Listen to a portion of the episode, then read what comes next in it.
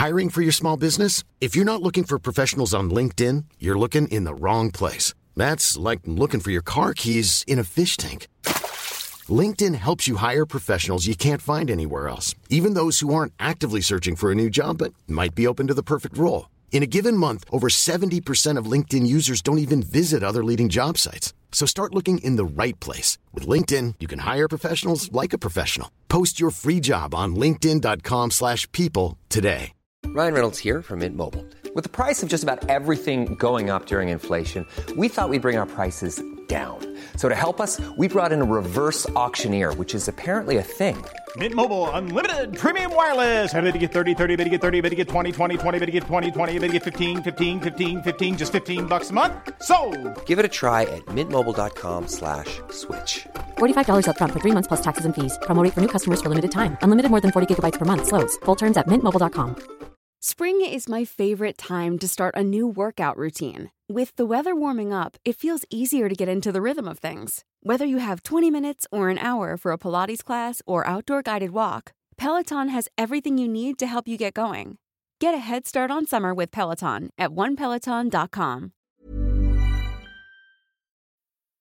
Girl, real talk. This whole it's new year, time to reinvent myself trash is not the vibe for 2024. You can find someone who loves you for you, as you are. You don't need to read a stack of self help books, only eat sad salads, or like start meditating at 5 a.m. to be ready for dating. So, yeah, my advice is to download Bumble and find someone who embraces you the way you are right now. Let me know how it goes.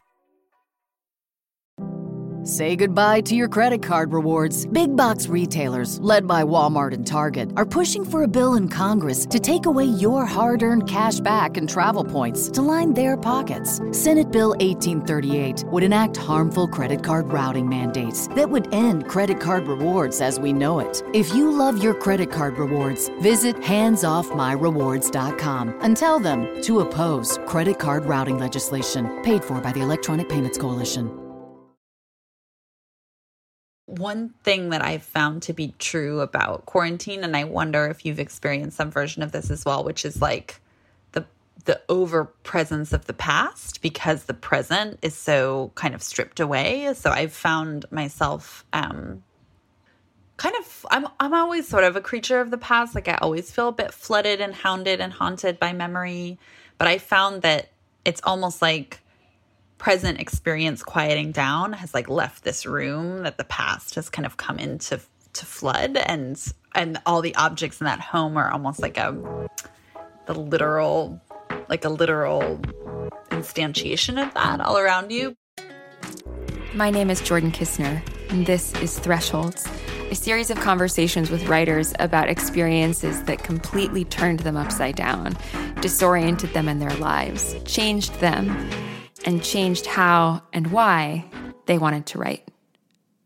Hi, everybody. Jordan here, coming to you after a slightly longer pause than our usual weekly cycle. Uh, this marks the last episode of season one of Thresholds.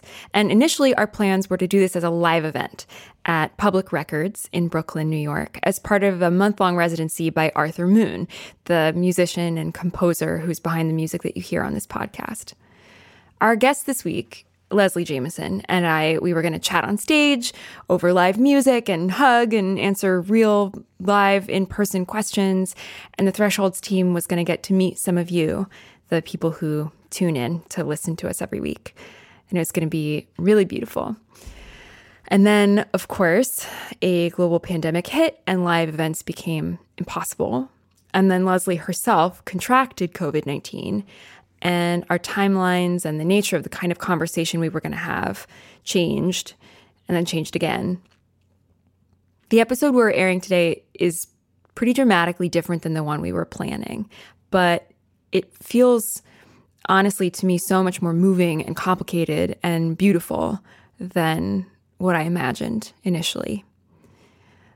Leslie doesn't really need an introduction. But for anyone new to her work, I will preface our conversation by saying that Leslie Jamison is an essayist, uh, the author of a collection called The Empathy Exams that came out in 2014 and really reinvigorated America's interest in the essay. Thank you, Leslie. Um, she's also the author of The Recovering, which is this cultural exploration of addiction, a beautiful book, and most recently, a new collection of essays called Make It Scream, Make It Burn. And so much of her writing um, treads ground that feels really useful right now and also just dear to me in general. She writes a lot about memory and longing and the stories we tell ourselves to kind of keep our lives manageable.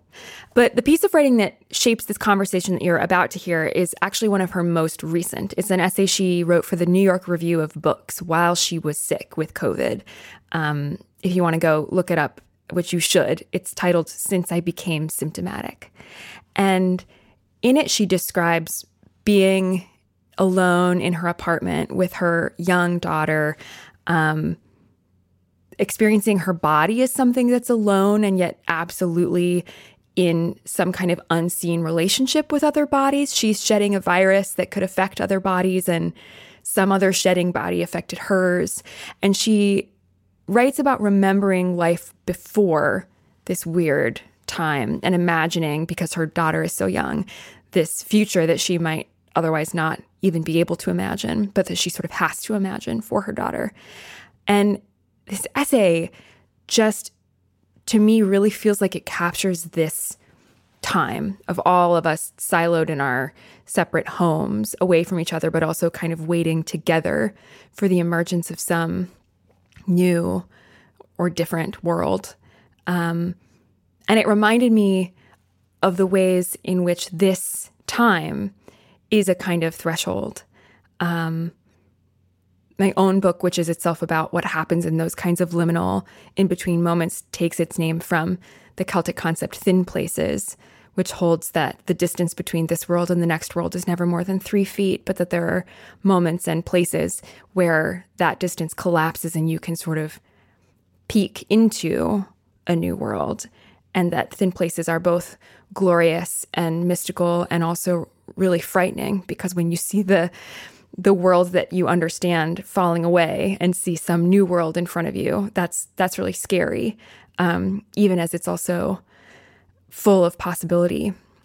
I was so excited to talk to leslie this week. She was sort of exactly the person i wanted to talk to because her writing in this most recent essay as her writing often does helped me reframe the way i was experiencing life right now um, and reminded me that this this time right now is its own kind of threshold and thin place, which means that it's terrifying and disorienting, but also um, possibly transformative and new. And with that, um, here's this conversation with Leslie Jamison. Oh, and one thing to note about this recording you're about to hear is that when we recorded the audio, we were a little bit flying without a net, which is to say, working without a sound engineer, which means that these recordings are cobbled together from iPhone voice memos and Zoom audio recording, and the sound is a little bit funky. Um, so, thank you for bearing with us on that. I feel like in this moment, we're all living so much that even like a given day has so many we're living like both nothing and so much at once but we're the kind of ecosystem of any given day holds so many different layers of feelings. So physically i am totally um, recovered and feel grateful for that. And also really didn't have um, a, a terribly serious case compared to what so many people go through. And i think one of the things that's such a um challenge to like wrap your mind around about this illness is just how it looks so many different ways or plays out so many different ways in different bodies. So it's like simultaneously fatal and asymptomatic and kind of everywhere in between. Um my own experience was definitely intensified by being in total isolation with my daughter who's 2 um so eh, you know and she's really great but of course i part of my parental mind goes to this place of like oh like already anticipating were there elements of like being quarantined with me when i was sick that have will now show up in therapy years later? One thing that i noticed she started to do was um and maybe this is a developmental thing too but she became very interested in acts of caregiving. So she has like a little wooden zebra um where she's now quite interested in like changing its diaper and like tucking it into bed and um she at one point had like a tube of Clorox wipes that she like also wanted to tuck into bed, which seemed very much like a Corona era act of caregiving. But I, I thought maybe there was something that she absorbed about seeing me fairly sick that sort of aroused those impulses in her as well. Um, but we both got through it. She never showed any symptoms, which was great. Um, and so now we're we're in the the trudge of quarantine, which is sort of simultaneously what everybody's inside of, but everybody's inside a slightly different version of it. It's simultaneously been really nice to have the small community that I help take care of up at Columbia to have that as like a um, a world to try to show up for in whatever ways are possible. Um, also, you know, a, a really kind of fascinating thing to see work and childcare play out together. It's like everything from Ione being there for faculty meetings on Zoom or like meetings with the deans on Zoom and and there was actually at least one meeting where her presence kind of shifted the conversation in a fruitful direction that it wouldn't have gone to otherwise around um, caregiving and how kind of parental relationships end up getting psychically bound up in our relationships with our teachers and our students and administrators and you know kind of independent of the particular things we were saying about that i was really struck by the fact that um, working with my toddler wasn't just about being disrupted. It was about sort of finding something that couldn't have happened otherwise in the conversation through her presence. And um you know can't I don't want to be a Pollyanna. It's not always like that but sometimes sometimes necessity or deprivation or disruption of various kinds like jar something into presence that couldn't have you couldn't have quite seen otherwise or maybe you were looking past. Yeah have you, is she old enough that you're trying to explain to her what's happening? Is she asking questions? Um, no, I think she might be like just shy of that kind of sentience. She is definitely aware that she's outside less than she usually is and um you know, has feelings about that that express themselves as like run around, pick up sticks, you know, like I can hear her kind of yearning towards the world, but um, she's also small enough that like you know there are degrees of infinitude in this world and um, in certain ways your book is kind of about that as well but um, i think for her a three bedroom apartment is infinitude enough you know? Like there's a lot for her to see and do and be curious about um like in an apple. You know what I mean? Like, so I think she maybe feels the constriction of the world a little bit less acutely than kids who are even just a few years older than her. Can I ask, fully acknowledging that I found it close to impossible to answer the question, how are you? How, what has your quarantine been like so far? Um, you're right. That's a really hard question to answer. It's been, it's been okay. It's been degrees of absolutely lucky and fortunate and degrees of strange and and harrowing. Um spent a, little like a couple weeks feeling really terrified because my dad is doing very well but is very vulnerable because he's just had bypass and like all this heart lung bypass. Um and it looked for a few like 10 days like my mom had COVID. And so there was like this panic. And then it turned out that it was fine and it was exhaling. And since then, it's just been this experience of a really radically new relationship with time. Like mm. there's nothing, I mean, there's everything going on in the world.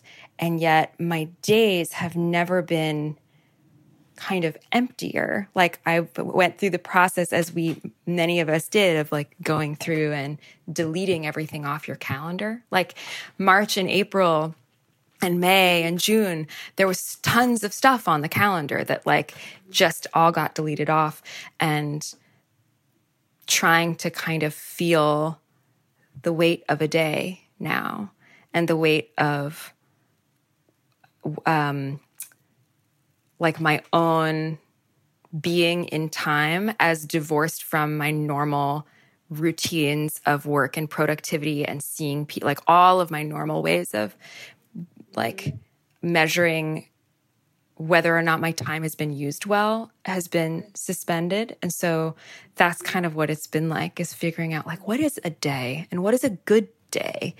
And what is a day where i've been a useful person look like, given that a lot of the ways that I used to f- measure that for myself is different now. Like our uh, you know appointments or errands or seeing people or whatever planning things uh, is not really available any anymore. Yeah i mean it's so um it's it's funny that you should talk about time. I mean maybe we're all thinking about time but that last idea of sort of reframing time not as something almost like a currency that one trades in for a certain set of things that have been done with it, right? Whether that's like work or the various ways that we sort of start to think of um, even our relationships, not as work in the sense of being effortful, but work in the sense of having sort of creating something of value. Um, and in that way, it reminds quarantine has been making me think a lot about uh, what it was like when my daughter was a newborn, because that was another time in my life when my relationship with time felt sort of radically disrupted in that way. And, and I shifted from, was sort of forcibly shifted, not like enlightenment style shifted from, uh, yeah, this like vaguely type A relationship to using time to do things to really seeing time less as a currency and more as a kind of an element that was moved through. Like the point of a day was to get through the day, which sounds sort of grim, but didn't actually feel that grim. I mean, sometimes it felt endless and or tedious or whatever, but it also felt quite beautiful and in a way sort of liberating to think what is a good day? That question, which I've been thinking about some too in these days. Um, but like that a good day would just be to somehow move through the hours in a way that felt good rather than turning the hours into something. It's just like a really con- different conception of what like existence is for or about um, the kind of idea of passage rather than product.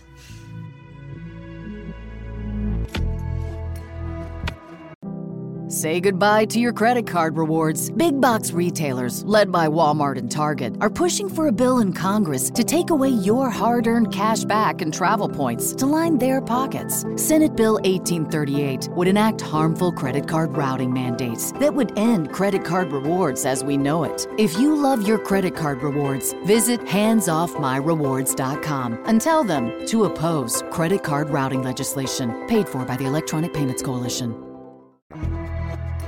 I think that I really struggled. Um, I've really struggled to let go of a lot of things, including the the genre of the to do list, because I still actually have I have a little pile of quarantine to do lists, which feels a little unevolved. Like that, I had this feeling that quarantine was supposed to be maybe uh, that quarantine might liberate me from my psychological dependence on the to-do list. Um but instead i've found myself like even if they're even if i try to be realistic about what can be on it it kind of still feels good to me to have um some structure to the days. I think for me it comes back to like my best to do, my my favorite to do lists were always when I, I worked at a bakery for two years and I would show up and have my list kind of um, magneted to the big walk-in freezer and I think because I was trying to write a novel that wasn't going very well, a, a project that felt sort of simultaneously infinite and futile, it was really nice to have the counterpoint of like make a hundred squirrels. Like I will do it is a definite discrete thing and I will do it. Um but I think that you know, and I've had a little bit the same relationship like actually instead of doing what a sensible person would do and like delete all the things off my calendar. I sort of left them and so that I would get these ghost iCal reminders all the time that felt almost like telegraphs from an alternate universe where like all of those things were still like where I was like still going to Marfa or like still, you know, like I was like, oh, that other life. But I think I wasn't quite ready to let go of it. And so I wanted those reminders to come back. But when you were talking about like the shifting relationship to time as maybe raising these questions also about what it is that we want to go back to. One of the things that I think has been fascinating to kind of witness in myself and in everybody is is shifting from that initial paradigm of like things are disrupted now when will they go back? When will they go back? To like another paradigm that like things are disrupted now and we don't know what they're going back to they're certainly not going back to just what was before um both in that sense of loss and like all the things that might not make it to the other side of this pandemic, like people who lose their lives, like businesses that can't come back, but also that sense of like maybe we don't want to just completely resurrect all the old ways of being.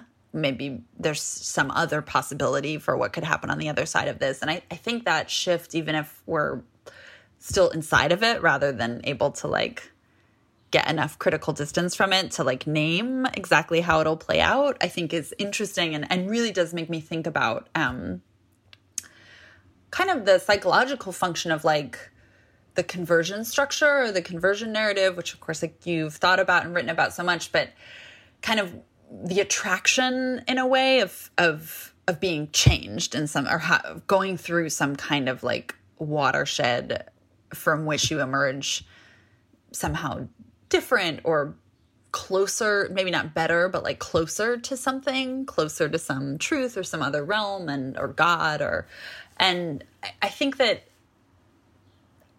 yeah, I've been I've been sort of t- tempted by that way of thinking about the pandemic and quarantine and also suspicious of it, like tempted by the idea that like on a personal level and maybe even some larger social or global level, like there could be a kind of some kind of conversion or transformation structure or lens through which we could look at what's happening.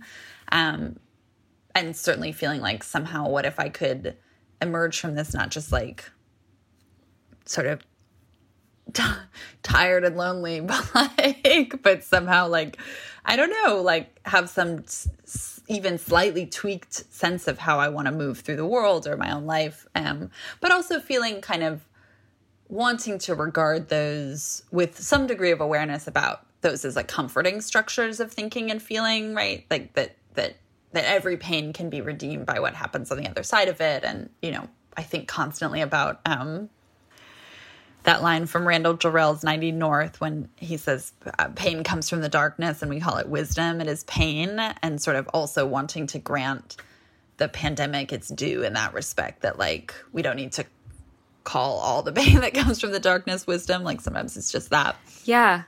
I think something about thinking about this time as as possibly fitting into a conversion structure is really interesting, particularly because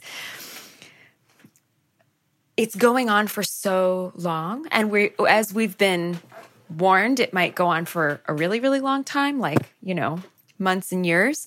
And what's striking about that is that it kind of breaks the conversion model wherein conversion happens kind of like almost before you know what's happening. And what's so striking to me about this time is that it's it's really going to stretch. It's stretching and it's going to stretch and we have enough time to kind of look around and say, okay, what's happening in here? What might happen on the other side? We're we're like given the the possibility to reflect while it's happening on what we might how we might be changed and to maybe worry about how we might not be changed if change is, is something we're wanting um and that like as is no surprise to you is like an interest to me like an intellectually and emotionally interesting I'm I'm always interested in periods where you're forced to be in suspension between two places. Um, hence the name of the podcast, hence the concept of my whole book, um, which I know I wanted, which is why I wanted to talk to you because I know that you have also written so much about moments where um, you know, like you wrote this beautiful book on recovery as not this thing that happens right away, but as this on this long process that you sit inside.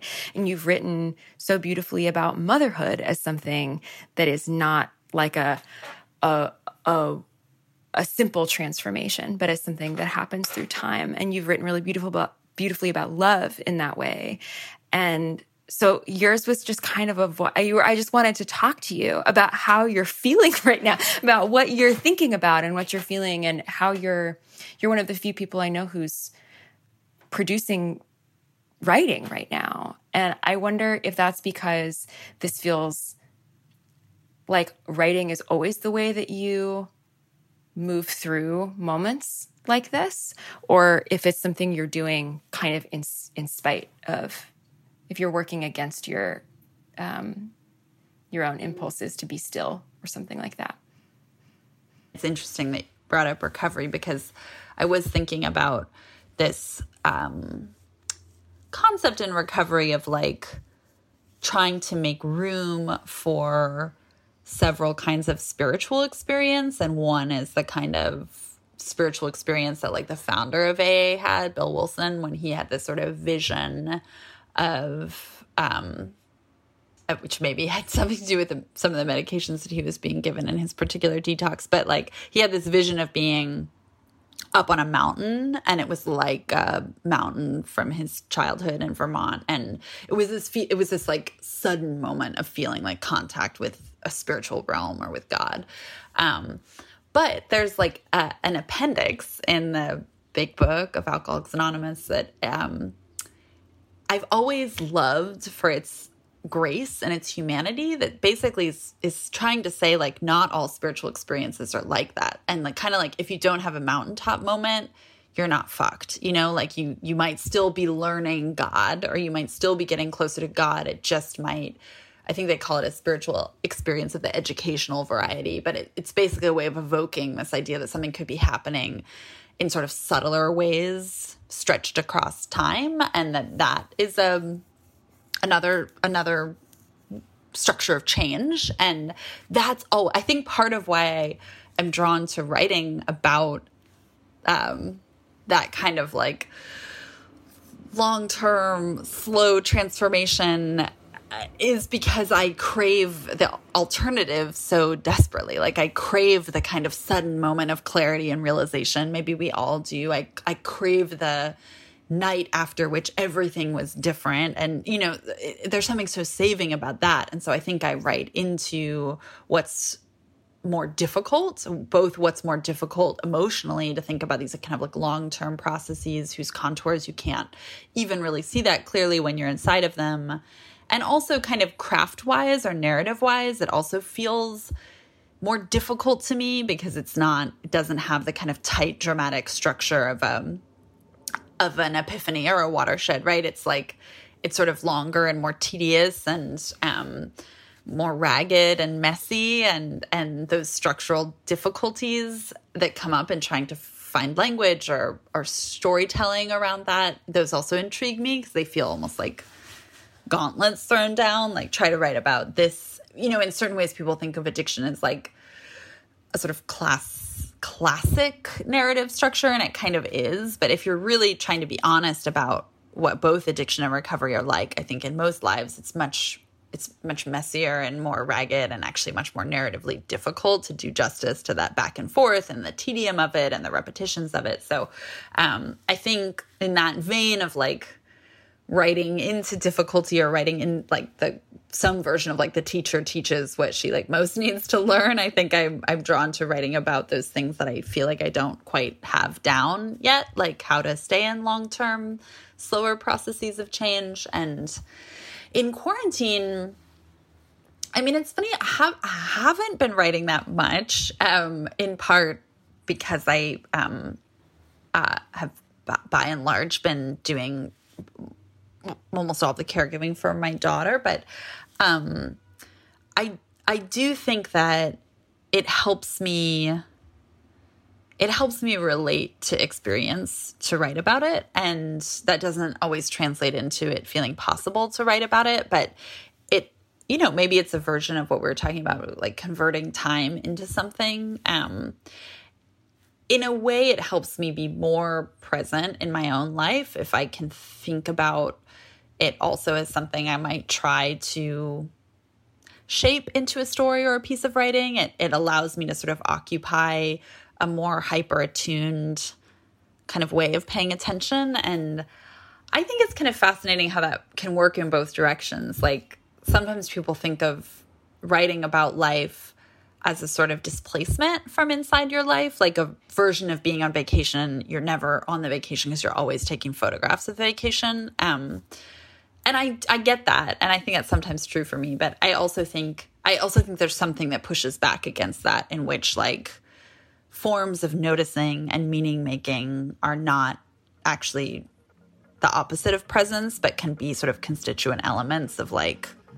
kind of wanting. It's like it's like a way of tricking myself into being like curious about what might otherwise just feel sort of um, depleted or compromised or boring.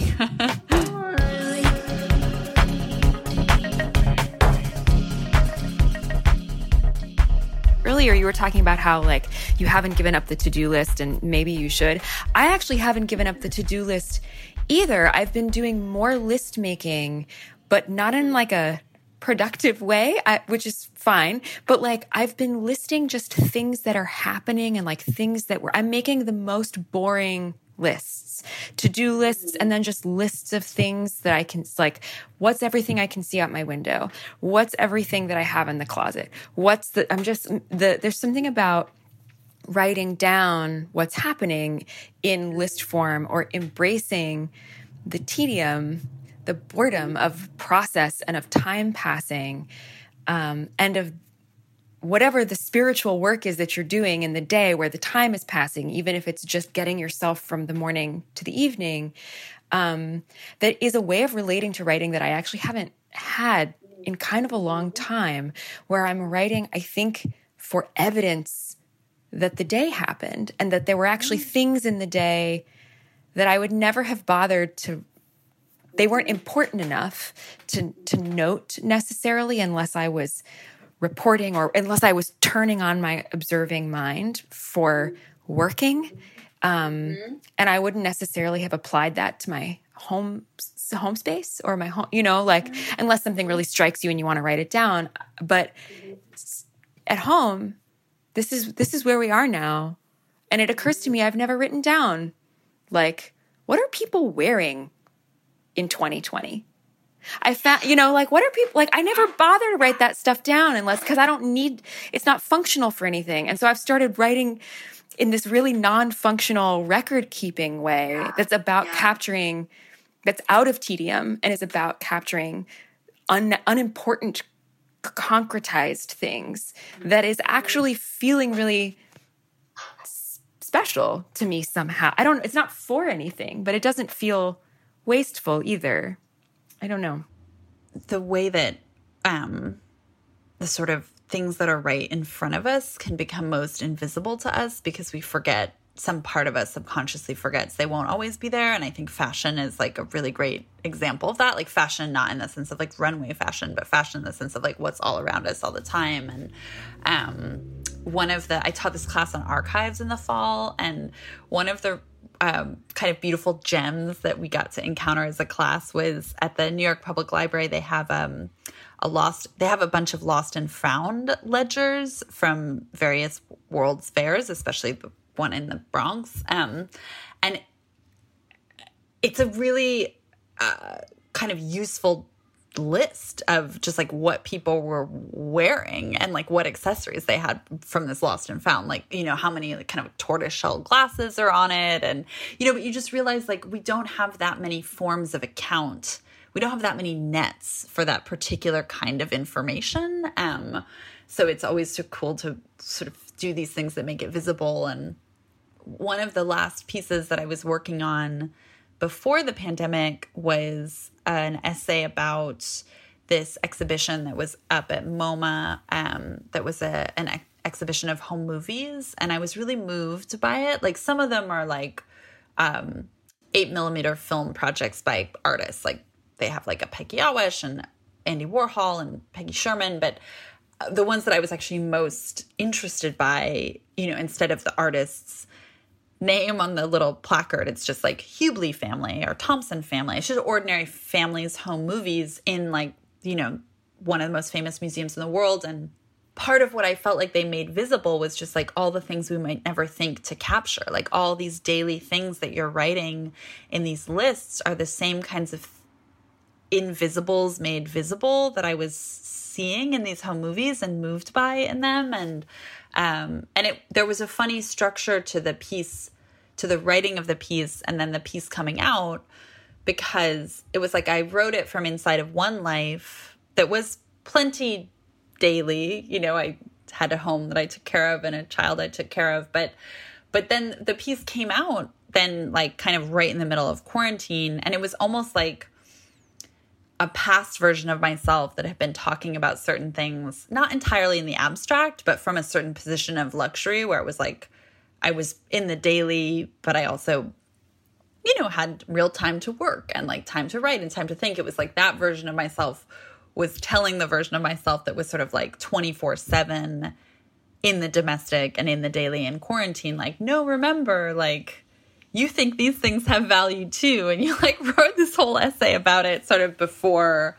life became, as you were saying earlier, um, a kind of ongoing process of meeting this surreal, massive, global event that's kind of unlike anything we've lived before, but we like meet its largeness and its surrealness and its unlikeness from inside lives that are extremely familiar, extremely repetitive, extremely like what we've just a kind of hyper realized form of like what we've already known. So like there was this way in which we kind of have to have prompts or instigations to like see the daily or the domestic again. Maurice Blanchot, the philosopher, writes really beautifully about that. That like the daily is is is what we are constantly looking past because we're never seeing it for the first time. Yeah.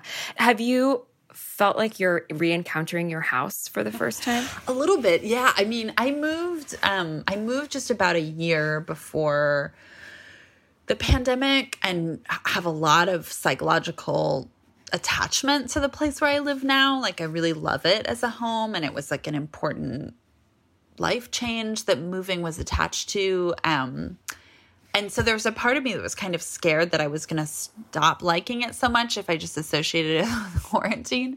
But I actually do feel like I've been, um, yeah, kind of like learning it in new ways. And my friend Anna, who's a poet, and I have been doing this thing with each other that your lists remind me of a little bit, where we leave each other voice memos um, that we call object lessons, where we'll t- we'll choose an object from our home and like tell the story, tell like a five minute version of like the story of that object and then send it to the other person. So Anna has done some great ones. She did like her pile of unreturned library books as like all these books that she's sort of some part of her intended to read and she never did and what what were those intending parts of her.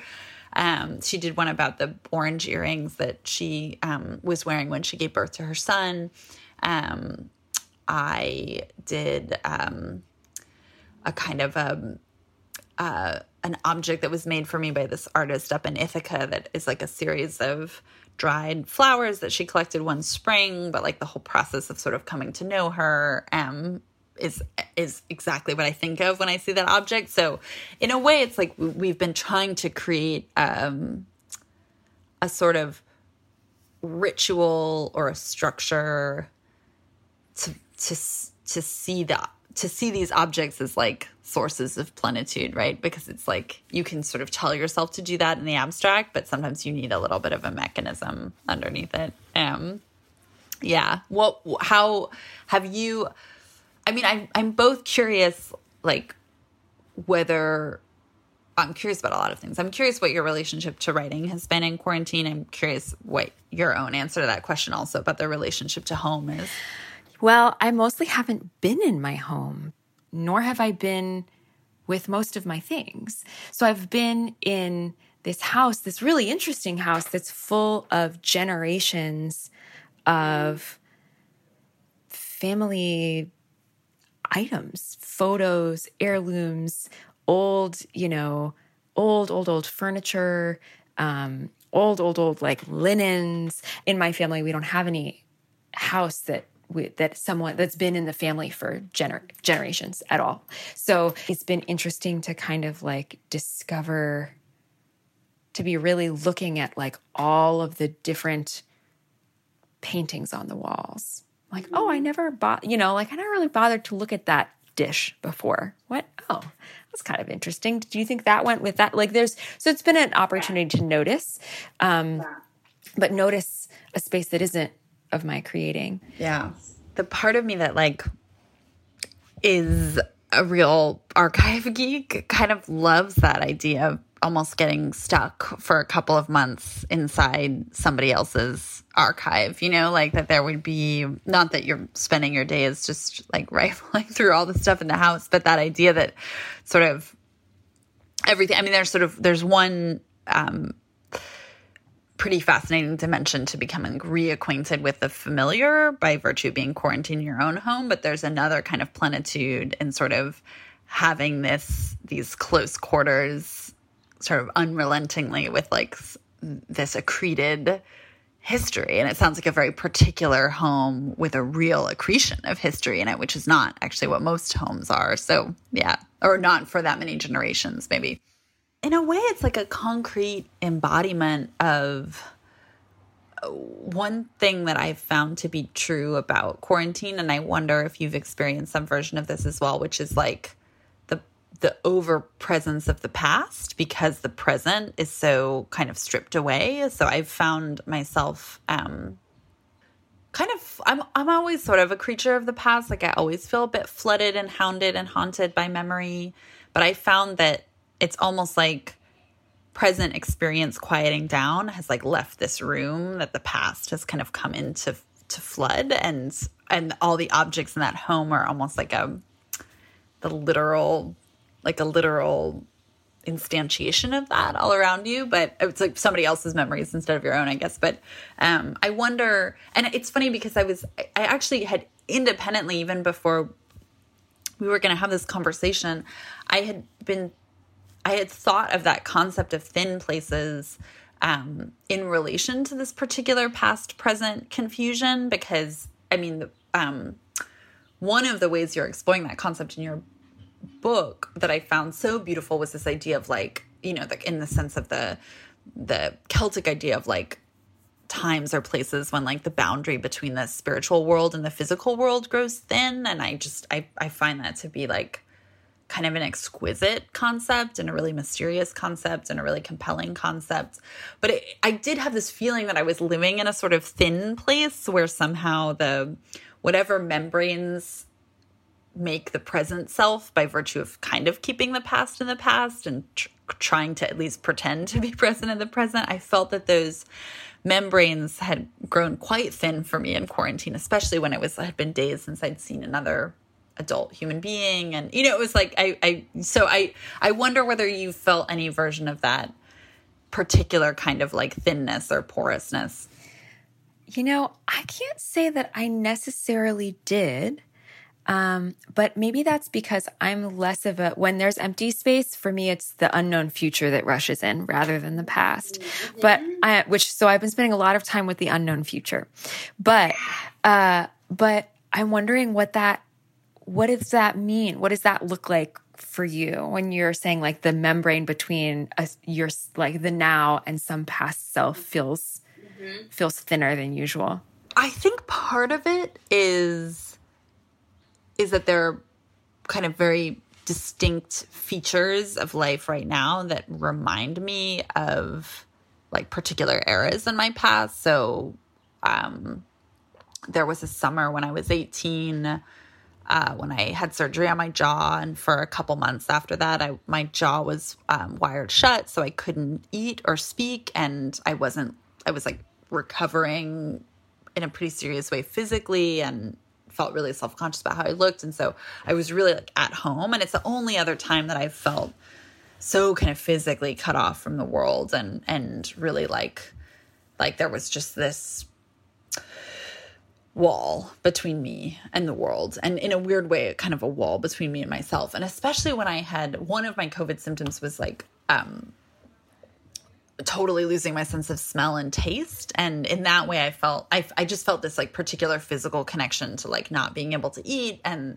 this way in which it was like how many different ways can the body be cut off from the world like the body isn't leaving its house the body can't like receive substances like um and so i think in that way i was aware that the these circumstances had created a kind of little wormhole back to this particular time you know 18 years ago um but I think there will also be, you know, I felt a kind of maybe the wormhole analogy is the is the kind of most concise way to put it. I felt like a wormhole opened up to that summer when I was 18. I felt like a wormhole opened up to the more recent past of my daughter being a newborn. Like I felt like a wormhole opened up to early sobriety actually and and this like attempt to reconfigure deprivation as a kind of opening or a kind of pathway to presence. Um, and so it's it's sort of, I, I would just feel sometimes in ways that felt very concretely sensical and sometimes in ways that surprised me a little bit more. I would feel suddenly kind of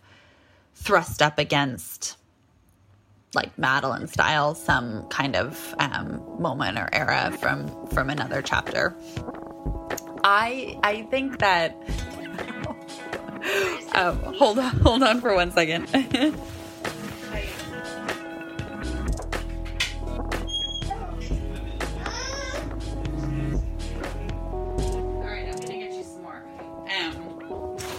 I am so sorry. I think I have to go. Um,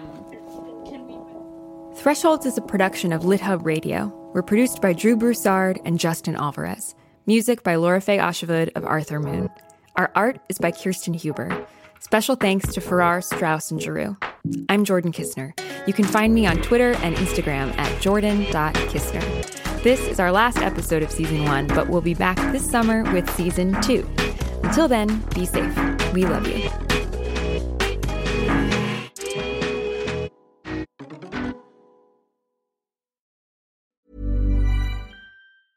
Planning for your next trip? Elevate your travel style with Quince. Quince has all the jet setting essentials you'll want for your next getaway, like European linen, premium luggage options, buttery soft Italian leather bags, and so much more. And is all priced at 50 to 80% less than similar brands. Plus, Quince only works with factories that use safe and ethical manufacturing practices. Pack your bags with high-quality essentials you'll be wearing for vacations to come with Quince. Go to quince.com/pack for free shipping and 365-day returns.